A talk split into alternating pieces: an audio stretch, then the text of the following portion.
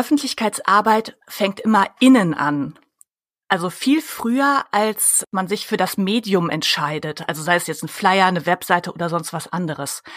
Also zunächst einmal muss ich klar haben, wer bin ich eigentlich? Beziehungsweise wer sind wir als Gruppe?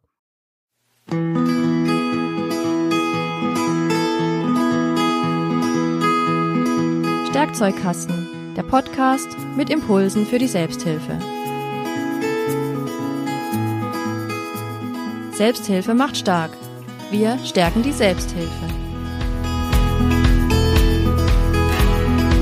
Der Stärkzeugkasten entsteht mit freundlicher Unterstützung der AOK, die Gesundheitskasse.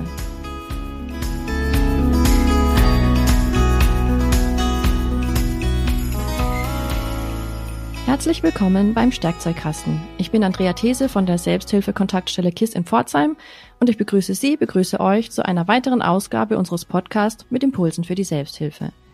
In jeder Folge versuchen wir, im gemeinsamen Gespräch mit Experten typische Fragezeichen rund um die Arbeit in und von Selbsthilfegruppen auszuräumen. Und heute dreht sich alles um die Themen Öffentlichkeitsarbeit und Marketing. In den vergangenen beiden Corona-Jahren ist die Selbsthilfe ja vielerorts in eine Art Dornröschenschlaf gefallen, aus dem sie so langsam nach und nach aufwacht. Und ähm, vielleicht ist ja gerade jetzt ein guter Zeitpunkt, die eigene Öffentlichkeitsarbeit nochmal ein bisschen genauer unter die Lupe zu nehmen und vielleicht mit frischen Impulsen neu zu gestalten. Und ich bin mir sicher, dass wir dafür heute genau die richtige Gesprächspartnerin zu Gast haben. Sie ist nämlich Expertin sowohl für Öffentlichkeitsarbeit und Marketing, als auch für die Selbsthilfe und sie ist wie wir eine Freundin des Wortspiels. Die Agentur, die sie gegründet hat, nennt sich nämlich Charakterstark. Und was es damit auf sich hat und wer sie ist, das wird sie uns sicherlich gleich persönlich erzählen. Ich freue mich sehr, dass sie heute da ist und sage herzlich willkommen, liebe Verena Krotoschinski. Ja, hallo und danke für die Einladung. Ich bin Verena Krotoschinski, bin 37 Jahre alt komme aus der Nähe von Senden und ja, habe mich selbstständig gemacht eben mit diesem speziellen Thema Öffentlichkeitsarbeit für Selbsthilfegruppen und ähm, ja, habe mir das Ziel gesetzt, Menschen und Selbsthilfegruppen besser zueinander zu führen und zu vernetzen. Genau, ich glaube, wir sind alle neugierig, nochmal zu erfahren, was es mit dem Begriff charakterstark auf sich hat. Den habe ich auch vorher noch nie gehört. Ja, das ist äh, eine Wortneuschöpfung und hat für mich eben eine besondere Bedeutung. Es setzt sich zusammen aus klar und charakterstark und spielt halt an auf meine eigene Lebensgeschichte. Mich hat meine eigene Gesundheitsgeschichte eben zur Selbsthilfe geführt. Ich selbst bin trockene Alkoholikerin, habe darüber den Weg zum Kreuzbund gefunden, eben in die Sucht-Selbsthilfe, habe da tolle Erfahrungen gemacht und eben am eigenen Leib erfahren, wie gut Selbsthilfe tut und was Selbsthilfe alles bewirken kann.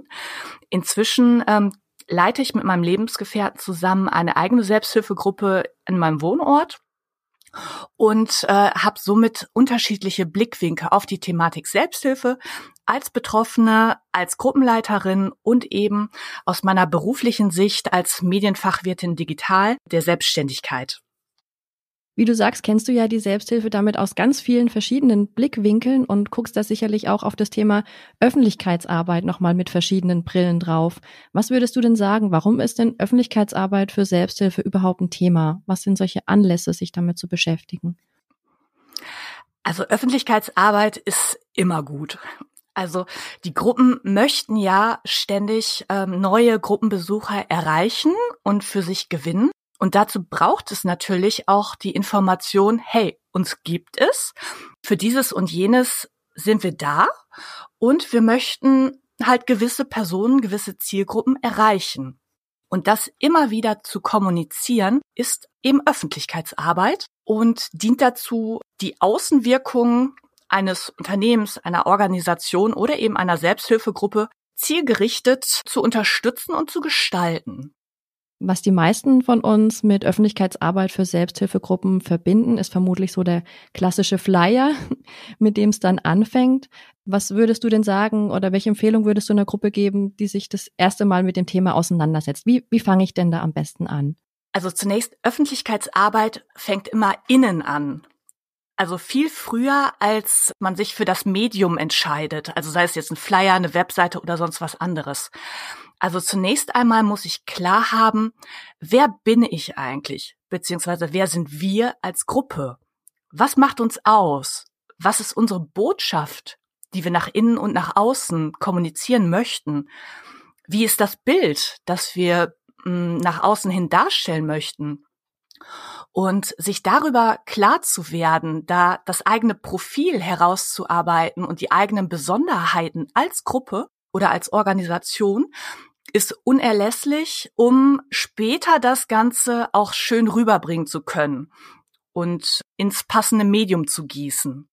Also es ist im ersten Schritt weniger eine Frage der, der Gestaltung, sondern wirklich eine, innere Klärung oder ein, ja, ein Auseinandersetzungsprozess auch in der Gruppe, den man am besten miteinander auch gestaltet, ne, habe ich so verstanden. Also weniger auch, dass einer sagt, ja, ich mache unseren Flyer und sitzt dann alleine am Schreibtisch und versucht am Computer was zu schreiben, was zu klicken, sondern das vielleicht wirklich mit in die Gruppe zu nehmen und dort drüber ins Gespräch zu kommen. Ja, auf jeden Fall. Also es kann sich gegenseitig total bereichern. Das ist nicht nur ein einseitiger Kommunikationsweg nach draußen, sondern ein Dialog von innen nach außen, was sich auch immer wieder verändern darf und sich schärfen darf oder wandeln darf. Und das ist ein Prozess, der halt eben auch von der ganzen Gruppe getragen werden sollte, damit er halt auch dauerhaft praktiziert werden kann und eben ja alle widerspiegelt, die daran teilhaben. Und angenommen, eine Gruppe hat für sich diese Botschaften klar und einen Konsens, was sie nach außen transportieren möchte, wie würde es dann weitergehen? Dann ist als nächstes natürlich die Frage, wen möchte ich überhaupt erreichen? Wer ist unsere Zielgruppe? Und für die meisten Selbsthilfegruppen, sag ich mal, wird das regionalen Bezug haben, also die Stadt, in der meine Gruppe ist, mit einem gewissen Einzugsbereich. Also eine Selbsthilfegruppe aus Dortmund braucht jetzt weniger Interessenten aus Berlin oder München, sondern es bleibt ja in Wohnortnähe, sag ich mal. Und dann ist die Zielgruppe natürlich häufig dann die Betroffenen einer Erkrankung oder eines Problems. Manchmal sind es ja natürlich auch gemischte Gruppen, wo Angehörige dann auch noch eine wichtige Zielgruppe sind. Aber auch das kann auch immer sehr breit sein.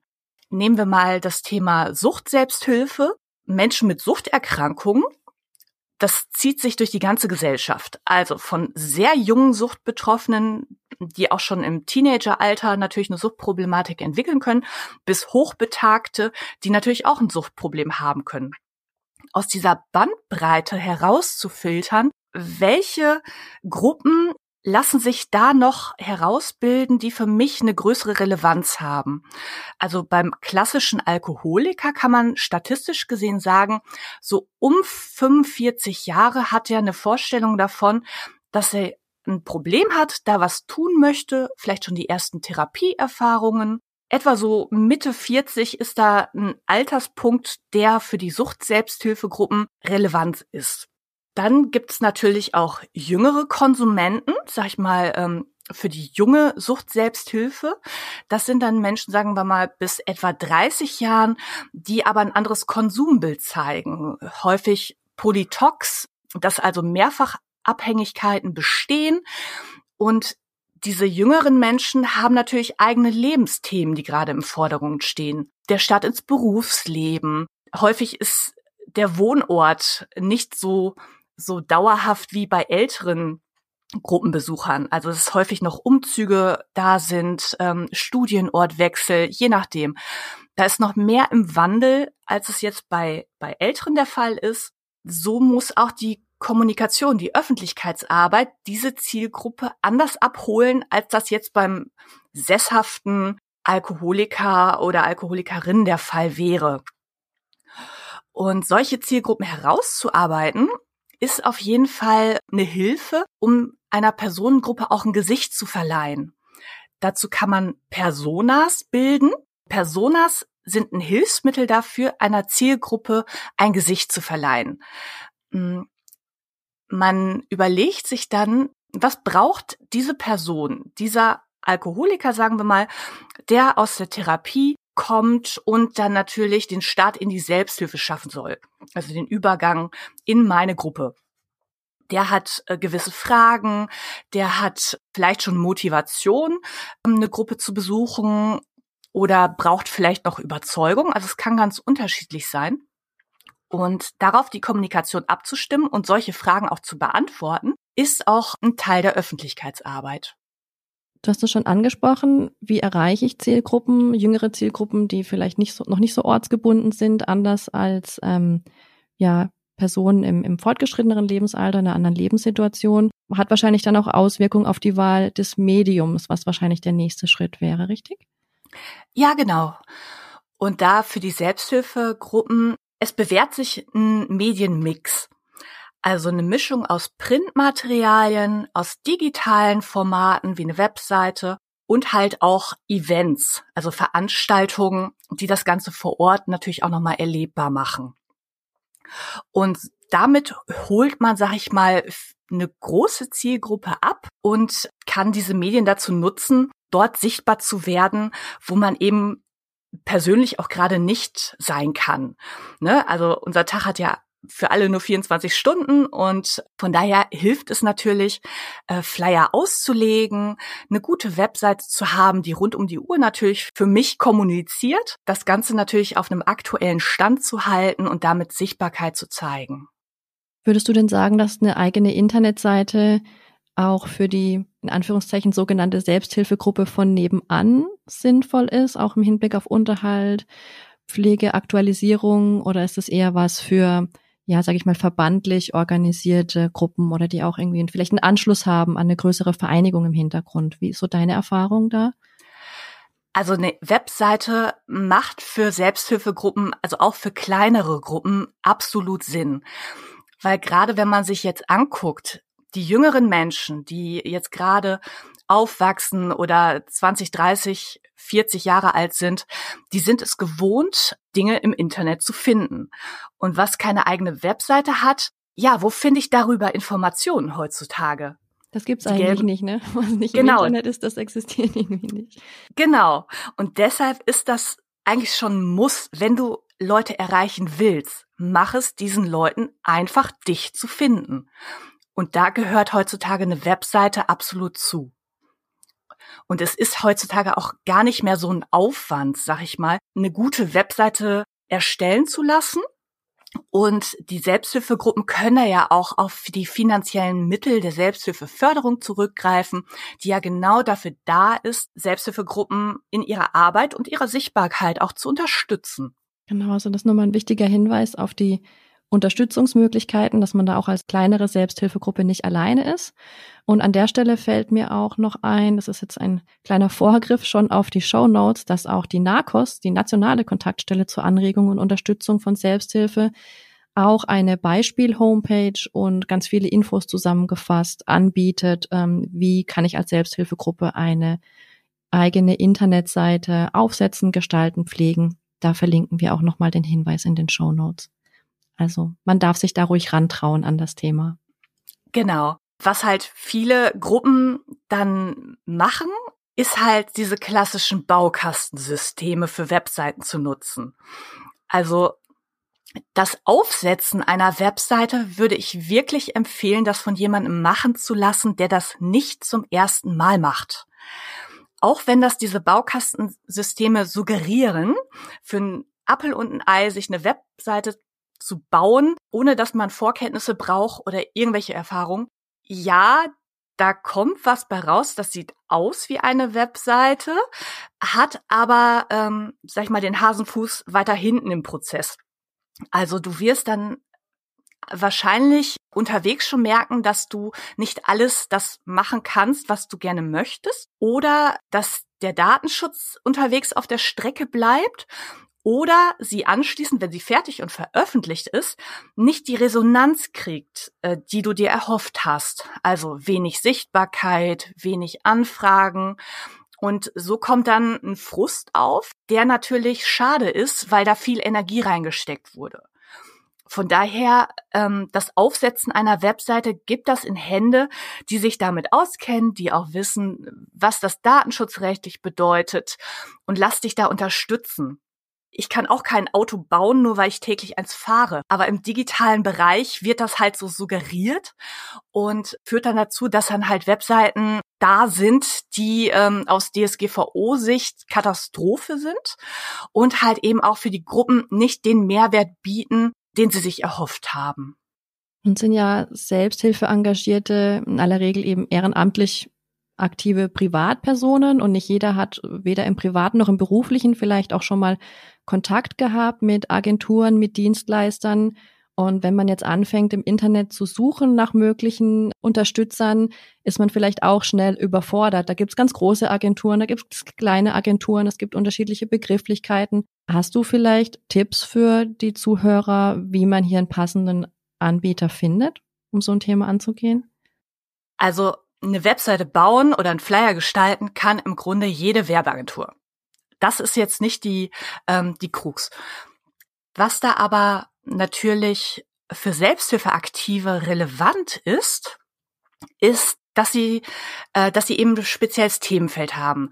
Selbsthilfe und was Selbsthilfe kann, wie es sich anfühlt, wovon es lebt, ist für Werbeagenturen oder Menschen, die damit bisher noch keinen Kontakt haben, auch erstmal schwer zu greifen, sag ich mal. Wer es noch nicht selbst erfahren hat, wie toll und wie toll das ist und wie gut das tut, kann sich damit unter schwierig was drunter vorstellen. Das heißt, wenn ich eine 0815 Werbeagentur nehme und möchte mir von denen eine Werb Webseite gestalten lassen, muss ich denen erstmal lang und breit erklären, was Selbsthilfe ist, was meine Erkrankung vielleicht ist, mein Thema und warum das alles so super toll ist. Also den Prozess spart ihr euch schon mal, wenn ihr mit mir arbeitet, weil ich aus eigenem Erfahren natürlich weiß, wie toll Selbsthilfe ist, was da alles hintersteckt.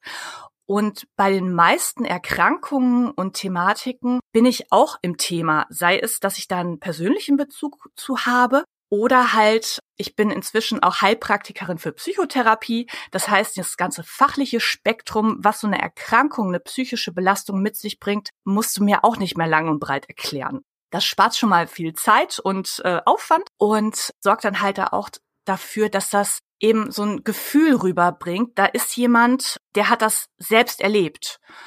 Und wenn du mal so durch die Webseiten surfst von Selbsthilfegruppen oder auch größeren Verbänden, achte mal darauf, liest sich das so, als hätte das ein Betroffener geschrieben? Oder liest sich das so, als hätte das wer externes beruflich ähm, aufgesetzt. Und da sind die Unterschiede mitunter doch schon größer. Und da musst du halt schauen, was, was du halt möchtest.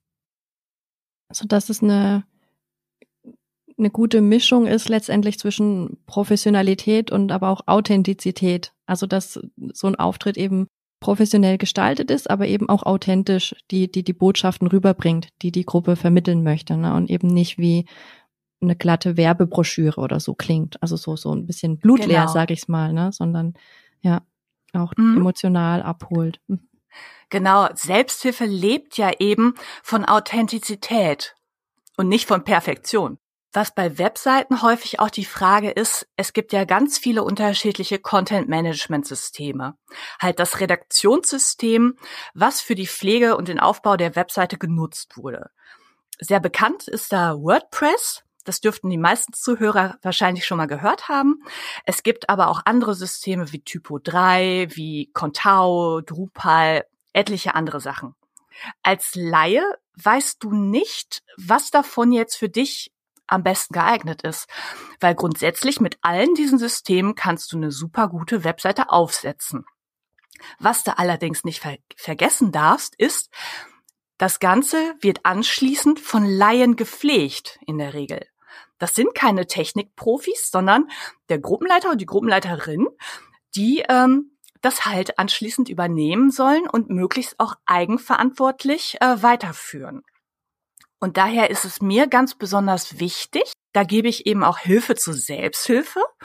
Ich setze die Webseiten mit WordPress auf, weil das das einfachste für Laien zu pflegende System ist aus meiner Sicht.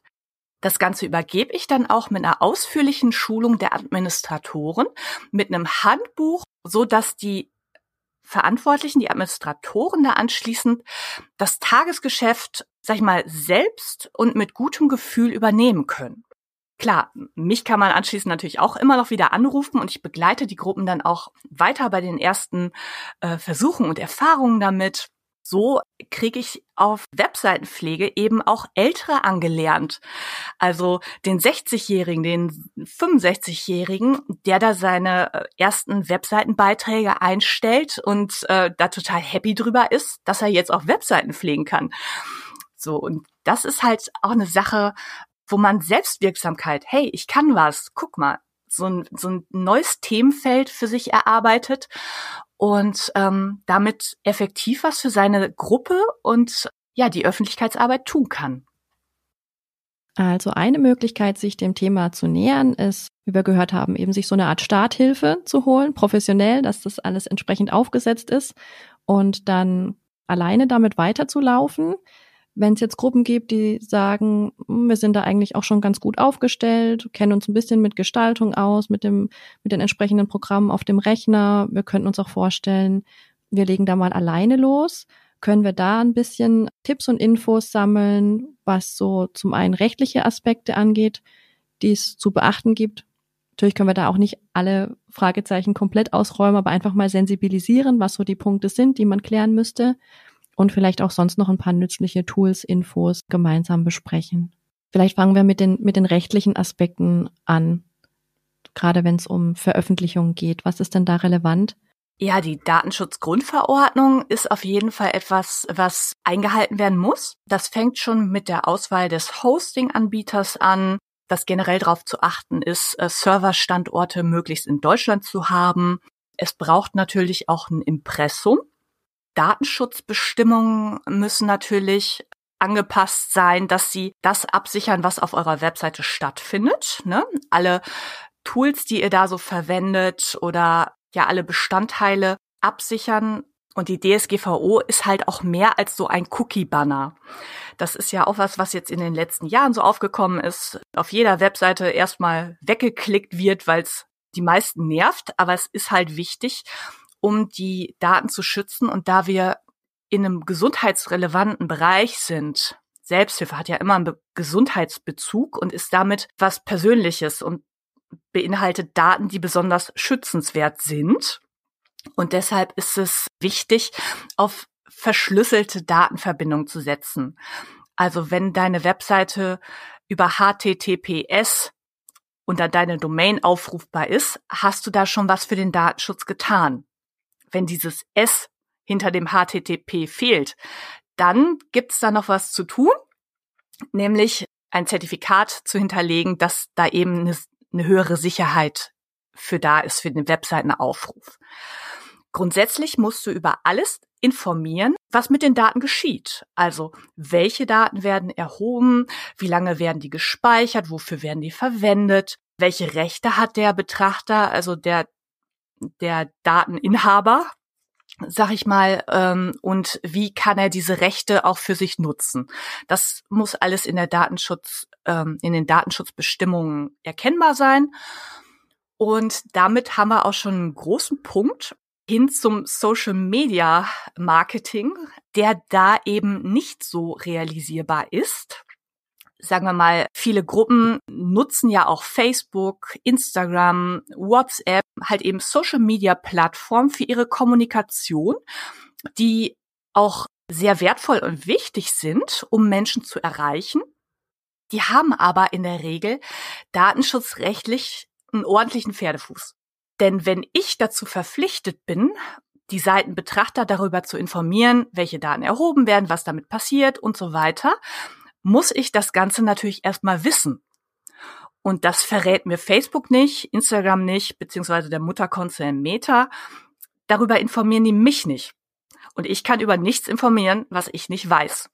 Damit ist es aus datenschutzrechtlicher Sicht nicht möglich, nach jetzigem Stand, eine 100% DSGVO-konforme Facebook-Seite zu betreiben oder Instagram-Profil oder was du halt eben da nutzt genau an dieser Stelle beißt sich das natürlich ein bisschen dieses, dieser Wunsch gefunden zu werden und wo sind die Zielgruppen auch aktiv. Ne? Das sind eben häufig Social Media Kanäle, aber gleichzeitig eben, wie du sagst, ist es ähm, eigentlich im Hinblick auf die besonders schützenswerten Daten und die, die ähm, ja, Vorschriften der Dat Europäischen Datenschutzgrundverordnung eigentlich nicht, äh, nicht zu empfehlen in dem Sinne. Ne?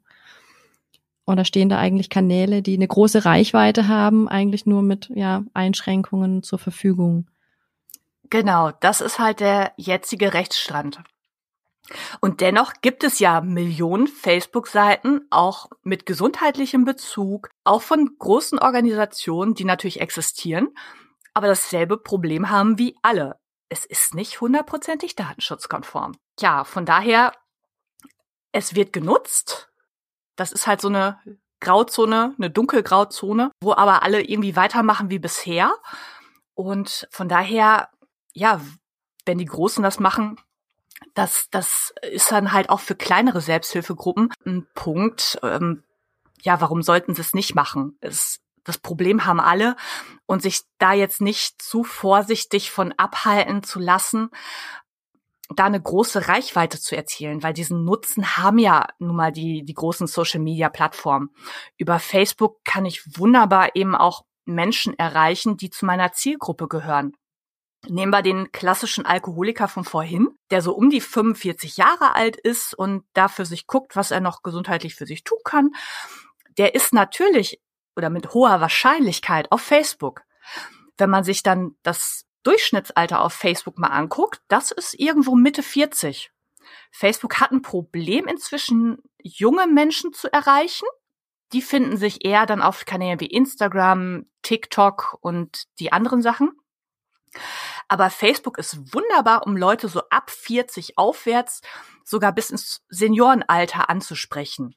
Und wenn das deine Zielgruppe ist, dann ist Facebook für dich natürlich ein, ein attraktives Kommunikationsmittel.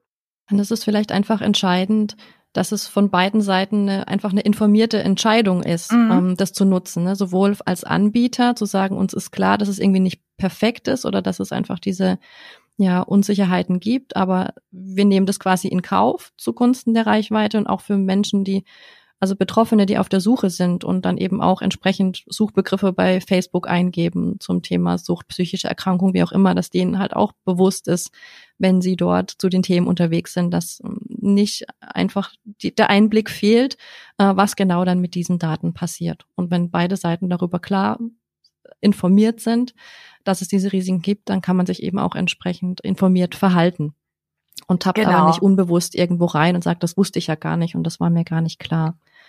Ähm. Genau. Und für so eine ähm, allgemeine Information oder das Verbreiten von Neuigkeiten, was so passiert ist, sind Social-Media-Plattformen wunderbar. So eine richtig private Diskussion über persönliche Problembereiche oder so, würde ich eher auslagern und wieder in mein Hoheitsgebiet holen. Also sei das jetzt die persönliche Kommunikation übers Telefon, über sichere Messenger und nicht unbedingt WhatsApp. Also da gibt's ja auch gute Alternativen wie Threema, Signal, Messenger mit einem höheren Datenschutz, als das nun mal WhatsApp ermöglicht. Wenn wir nochmal denken an äh, Flyer oder Printmedien und Internetseite, also die, sag ich mal, in Anführungszeichen typischsten Vertreter wahrscheinlich von Medien äh, für die ja. Öffentlichkeitsarbeit von Selbsthilfe. Vielleicht können wir da ganz kurz noch was zu den Stichworten Impressum und Bildrechte nochmal sagen. Ich könnte mir vorstellen, dass das auch Sachen sind, wo Gruppen sonst vielleicht ein bisschen reintappen können. Ne? Ja, genau. Also was in ein Impressum gehört, ist, ist ganz klar geregelt. Also daraus muss klar erkennbar sein, wer ist der Verantwortliche hinter diesem Medium. Also hinter diesem Flyer, hinter der Webseite oder was auch immer. Also wer ist das? Wie kann ich denjenigen kontaktieren? Und das sind schon die wichtigsten Bestandteile. Und je nachdem, wenn du ein Verein bist, ein eingetragener Verein, gehört dann natürlich auch noch das, die Angaben zum Vereinsregister und der eingetragenen Stelle zu. Das lässt sich aber auch wunderbar eher googeln. Da gibt's ganz klare Sachen, die eben da reingehören. Ich sag mal, der E-Recht 24 Impressumsgenerator ist ganz bekannt. Damit kannst du dir ein Impressum aufsetzen, was diese Standards erfüllt. Zu Bildrechten lässt sich sagen, entweder du hast das Urheberrecht selbst, dadurch, dass du eigene Fotos machst, zum Beispiel, dann gilt es natürlich immer zu beachten, sind darauf Personen abgebildet.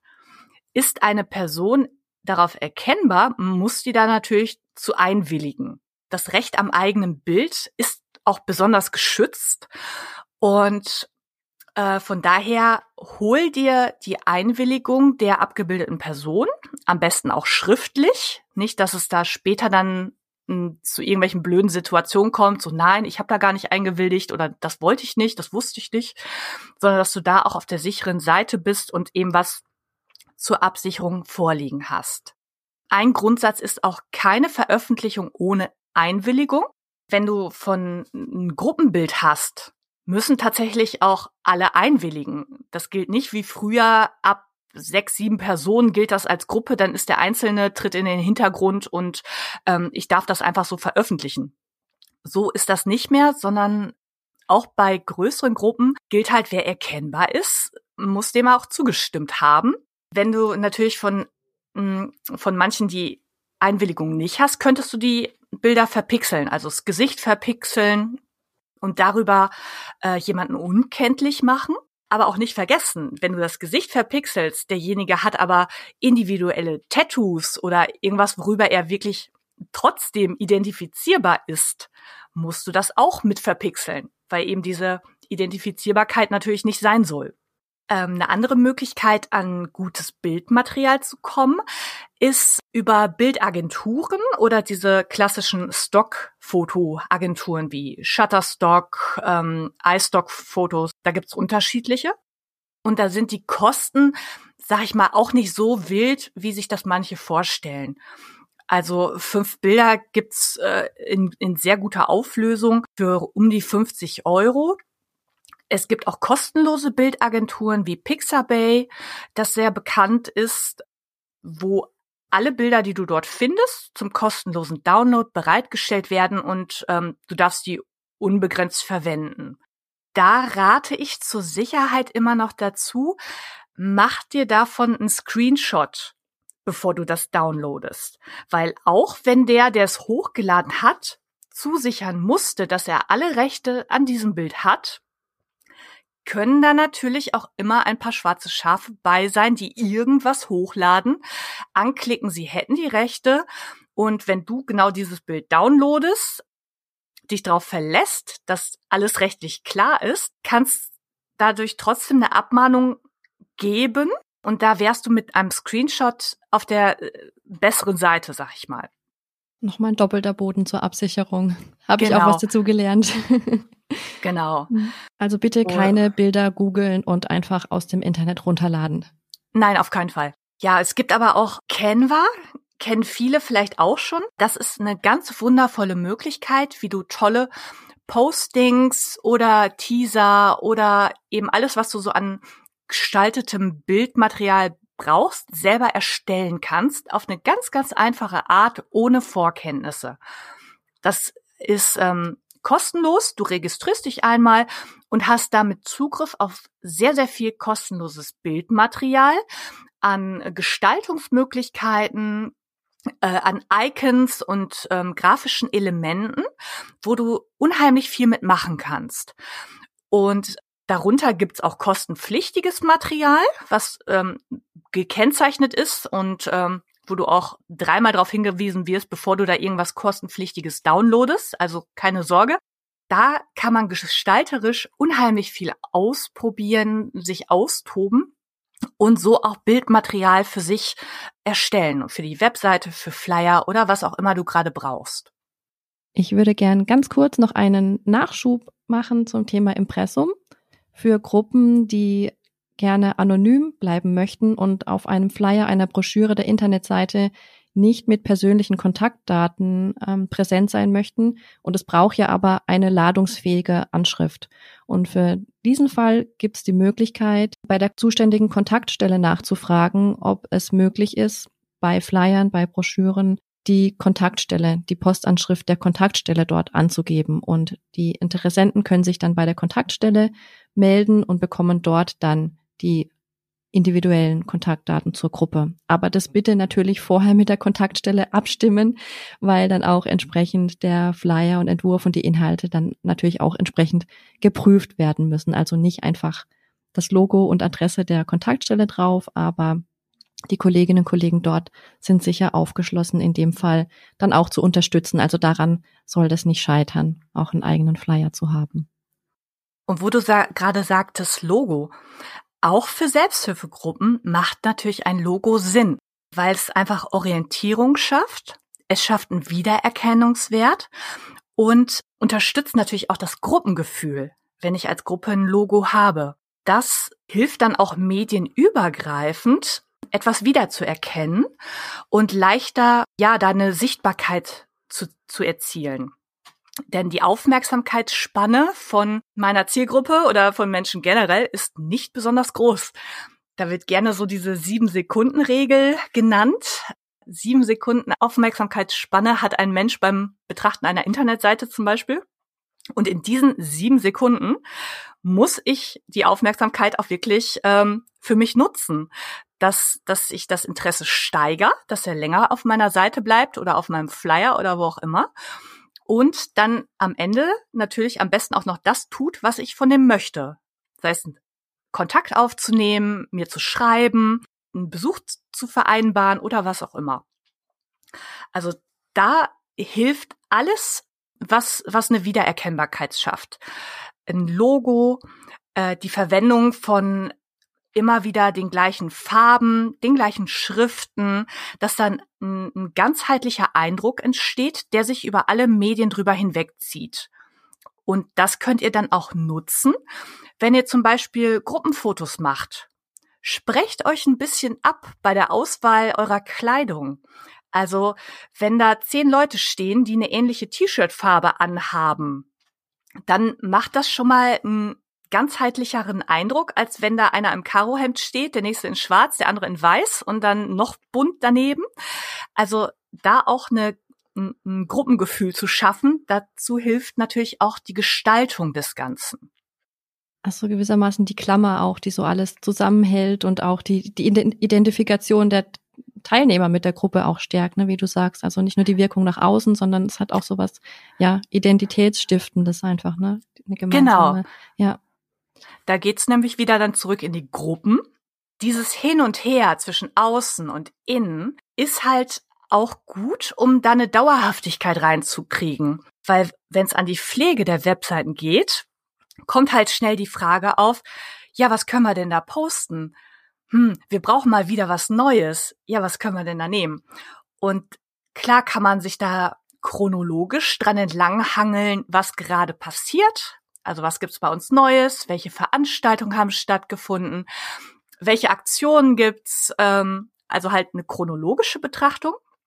Oder du gehst hin und machst mehr Content Marketing. Content Marketing heißt, hm, es hat halt einen inhaltlichen Bezug, der dazu dient, das Interesse beziehungsweise Mehrwert für die Betrachter zu schaffen. Das sind eher zeitlose Inhalte. Und mh, mm, da diese zu erarbeiten, da ist die ganze Gruppe gefordert. Also zum Beispiel mal Argumente zu finden. Warum ist der Gruppenbesuch so wichtig und toll für mich? Also zehn Gründe zu finden, in eine Selbsthilfegruppe zu gehen. Und da könnt ihr in der Gruppe dann mal wirklich brainstormen, ey, was sind meine Gründe, in die Gruppe zu kommen? Und das vielleicht auch noch nach Jahren oder Jahrzehnten. Oder was sind so klassische Anfängerfragen von neuen Gruppenbesuchern? In Sucht-Selbsthilfegruppen kommen da oft, ja, wie ist das denn mit Alkohol im Essen? Muss ich da jetzt auch drauf achten? Wichtiges Themenfeld, was ganz viele Leute nicht wissen, was aber natürlich auch ein Mehrwert ist, wenn das von Leuten kommuniziert wird, die sich eben selbst mit dieser Thematik auskennen, weil sie selbst Betroffene sind. Oder ich bin auch ein großer Freund davon, auf einer Webseite FAQs zu haben, also häufige Fragen. Zum Beispiel, ja, wie läuft so eine Gruppenstunde eigentlich ab? Weiß auch nicht jeder. Was passiert, wenn ich einen Rückfall hatte? Ja, sol solche Fragen, die halt rund um den Gruppenbesuch wichtig sind oder ähm, ja, die Neulinge klassischerweise so mit sich bringen. Also Öffentlichkeitsarbeit, wie ich es raushöre, nicht oder nichts nur als punktuelle Maßnahme zu sagen, wir entwerfen jetzt einmal unser Medium und das streuen wir dann und darüber kriegen wir ganz hoffentlich viele neue Teilnehmer, sondern ja, eine Daueraufgabe, die eigentlich immer mitläuft und mal, mal mehr vielleicht in den Vordergrund rückt, dann wieder ein bisschen in den Hintergrund, aber die eigentlich immer da ist und mitläuft. Ja, auf jeden Fall. Und das ist auch nichts, was irgendwie jetzt lästig sein soll, sondern es kann wirklich viel Freude machen. Also sich da mit dem eigenen Thema nochmal auf eine andere Art auseinanderzusetzen. Spätestens, wenn du damit liebäugelst, äh, ein Instagram-Profil aufzumachen für deine Gruppe, da werden auf sehr bildliche Inhalte gesetzt und das ist erstmal was, womit du dich auseinandersetzen musst. Das Ganze, was du weißt rund um deine Thematik, auf ein Posting, auf ein Bild runterzubrechen oder eben Aspekte auf ein Bild äh, zu kommunizieren. Da ist Kreativität gefordert. Das musst du aber jetzt auch nicht, auch nicht von jetzt auf gleich alles selber können, sondern lass dich inspirieren. Es gibt schon tolle Profile, tolle Beispiele guter Öffentlichkeitsarbeit, die du ähm, sehen kannst, wenn du eben auf solchen Social-Media-Kanälen aktiv bist, ähm, Newsletter nutzt oder eben dich in, in der Welt der Selbsthilfe bewegst. Und darauf zu achten, hey, was gefällt mir an diesem Posting besonders gut? Was fand ich an dem Text jetzt total lesenswert? Oder warum bin ich an der Überschrift so hängen geblieben?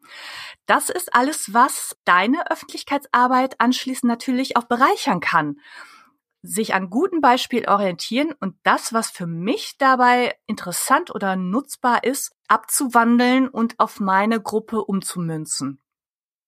Liebe Verena, wir nähern uns so langsam der Zielgeraden und ähm, zum Abschluss würde ich dich gerne noch fragen, ja, ob es denn zum Thema Öffentlichkeitsarbeit vielleicht auch teilweise Berührungsängste gibt bei den Gruppen. Also ist denn mehr Öffentlichkeit, Sichtbarkeit immer gut? Gibt es vielleicht auch ein paar Nebeneffekte? Gibt es da Dinge, auf die man achten sollte? Vielleicht gibt es eben auch Menschen, die ein bisschen Sorge haben, was passiert, wenn man sichtbarer wird, welche Rückmeldungen dann vielleicht auch kommen. Hast du da vielleicht auch Erfahrungen oder Tipps? Ja, diese Bedenken, äh, sichtbar zu werden, sind häufig und auch ganz verständlich. Viele psychische Erkrankungen oder Erkrankungen generell werden oftmals leider noch stigmatisiert und so dass Betroffene sich schwer tun, damit sichtbar zu werden und ähm, sich authentisch zu zeigen. Das ist häufig aber aus meiner Erfahrung unbegründet oder da werden sich zu viel Ängste gemacht dafür, dass es ähm, dass Öffentlichkeitsarbeit und das Sichtbarwerden eine große Chance ist, auch für mich als Mensch zu mir und auch zu meiner Erkrankung zu stehen, die natürlich ein Teil von mir ist. Und also bei allen, die ich bisher so unterstütze und auch von mir selbst kenne ich das, das gibt viel, viel mehr positiven Zuspruch und viel mehr positives Feedback, als da irgendwelche ähm, negative Erwartungen vermuten lassen. Also da kann ich echt Mut machen, sich zu trauen, sich zu überwinden und äh, mit dem eigenen Thema sichtbar zu werden. Weil jeder Selbsthilfeaktive ist selbst der beste Influencer, um seine Sache, seine Gruppe und sein Thema bekannter zu machen. Du als Mensch bist die beste Identifikationsfigur für jemand Neues oder äh, für deine Zielgruppe, um sich da auch zu trauen. Weil jemand, der noch am Anfang seines Weges ist, die Diagnose vielleicht noch ganz frisch hat, sich damit auch noch nicht wohlfühlt, Ängste hat, Sorgen hat, dem kann ich natürlich durch meine Sichtbarkeit auch Mut machen. Ne? Und da wieder was weitergeben, bis er halt so weit ist, sich selbst zu trauen und auch mehr Sichtbarkeit zu kriegen. Liebe Verena, es war schön mit dir zu sprechen. Vielen Dank, dass du uns an deinen Erfahrungen hast teilhaben lassen und allen, die jetzt Lust bekommen haben, zum Thema Öffentlichkeitsarbeit loszulegen, seien nochmal unsere Show Notes ans Herz gelegt, in denen wir einige hilfreiche Links für euch zusammengefasst haben. Das war's für heute beim Stärkzeugkasten. Vielen Dank fürs Zuhören und bis zum nächsten Mal. Stärkzeugkasten ist ein Podcast der KISS. Kontakt- und Informationsstelle für Selbsthilfe und Selbsthilfegruppen Pforzheim-Enzkreis. Weitere Infos unter www.enzkreis.de-selbsthilfe.